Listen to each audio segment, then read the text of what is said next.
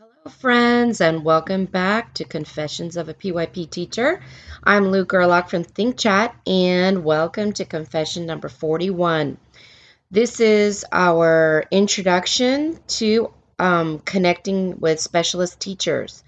Um, this is also our fourth transdisciplinary challenge overview. Um, you know, we can't chat about transdisciplinary learning without connecting to our specialist teachers such as PE, art, um, computers, or ICT, and our supporting teachers, which are those that work with students who have uh, language needs as well as um, special needs. These teachers are such a vibrant part of our school community, but oftentimes they are omitted from the planning process. And transdisciplinary learning is all about learning across disciplines.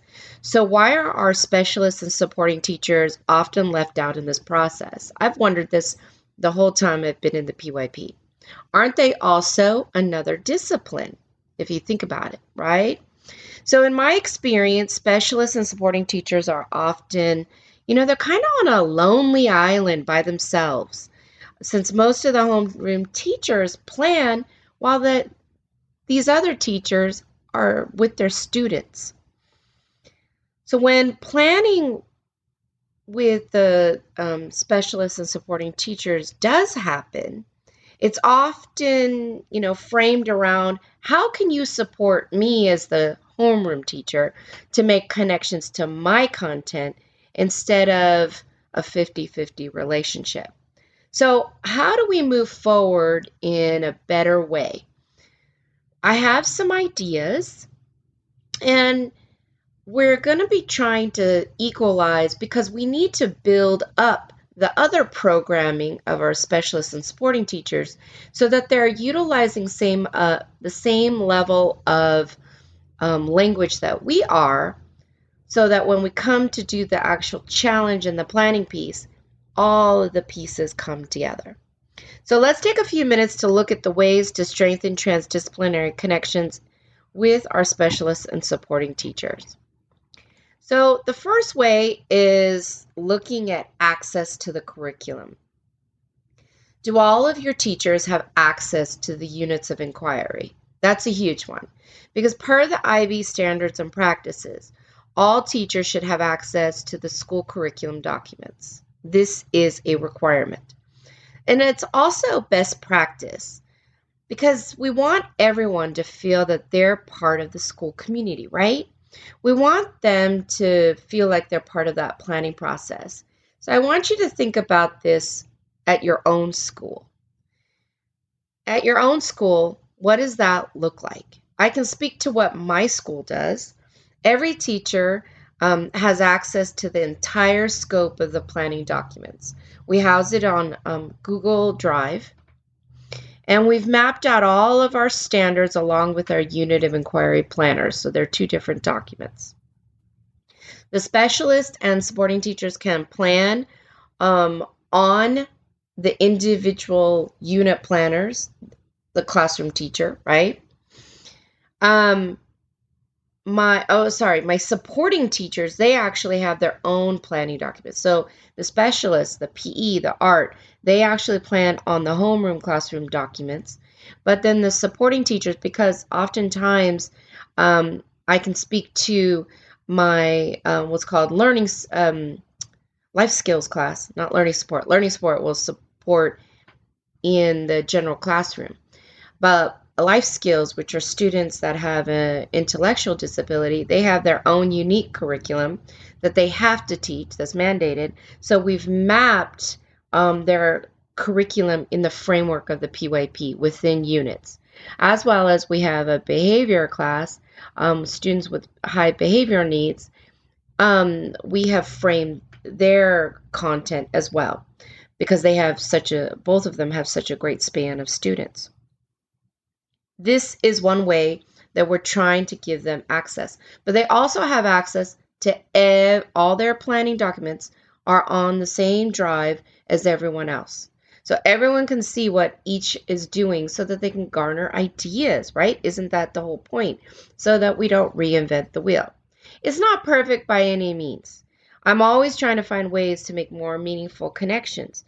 But it's important that everyone has access to the curriculum documents so that they can see the, the big picture as a whole. Also, for you, um, as well as for articulation, if you are the PYP coordinator or the leader of the school. So, what's a way that we can authentically have these teachers that aren't homeroom authentically connect to the units? So, I find that concepts are the key for me. So, this is the main way that my teachers connect with um, the units, um, uh, the unit planners, um, is through concepts. They have the whole school to administer and to try to get them to connect con- uh, con- their content with the content of the teachers is not going to happen. You can't force fit PE into, you know, uh, into the water cycle, right? And so, how do we then get our specialist teachers to and our supporting teachers to connect? Concepts are a beautiful thing because they lay the foundation of everything, right?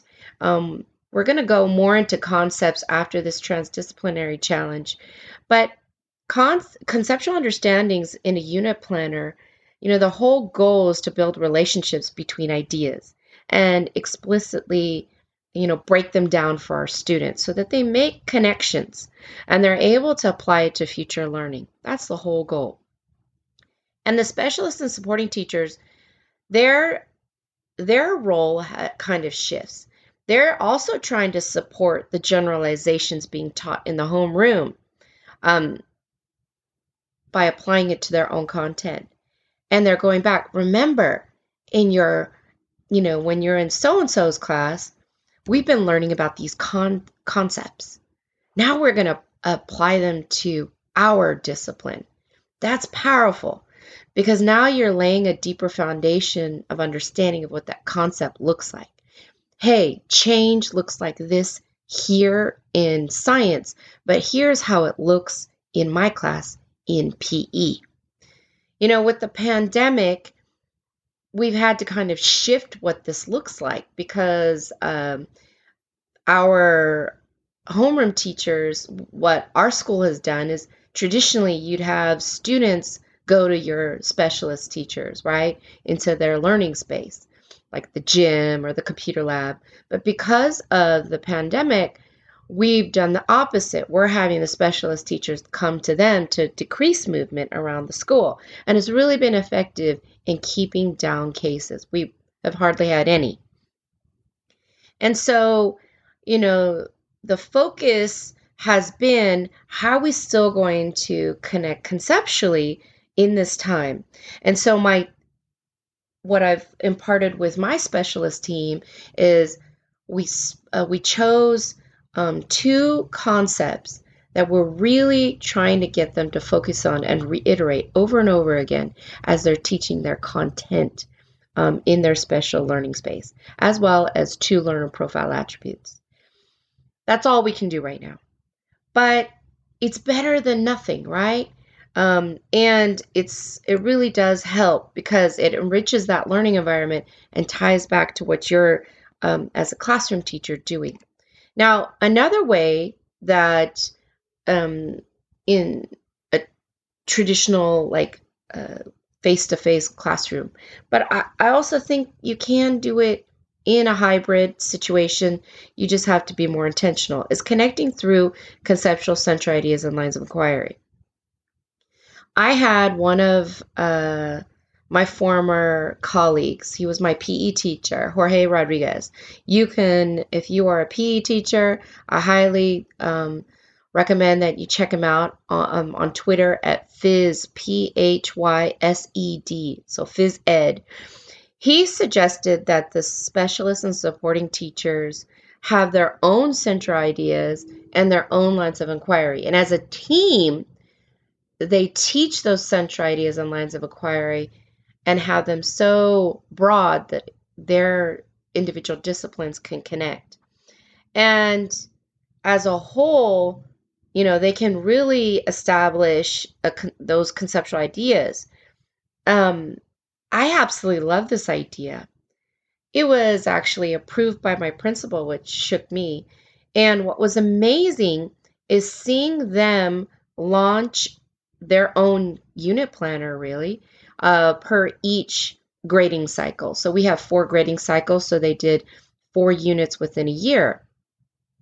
But what was amazing is their planning sessions. This was while I was a teacher, but their planning sessions um, often happened at, you know, um, at, staff time, staff meeting time.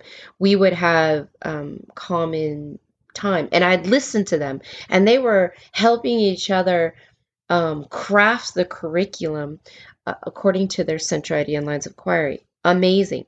It allowed a lot more flexibility and depth as well in exploring, you know, deeper connections to those ideas. And it was built by them so they could feel like their content would map to it. So important, right? And when these types of innovations happen, it's really magical to see. And the PYP has always been about thinking outside the box. And I really like the idea of a specialist unit planner because I usually see weak connections, right, between the homeroom teacher and a specialist and supporting teacher. Once again, they have to conform to the homeroom teacher, which, to be honest, when we have weak links, what happens is we lay misconceptions. And this, you know, that's what we want to avoid. So, once again, this is one way of connecting our team together, but it's not the only way. So, another possibility of strengthening um, that connection is focusing on skill development through the approaches to learning or the ATLs. The ATLs provide many ways to stretch our learners, and choosing the ATLs, you know, from uh, the homeroom unit of inquiry, you know, that uh, they still can be applied, right? Because there's skills that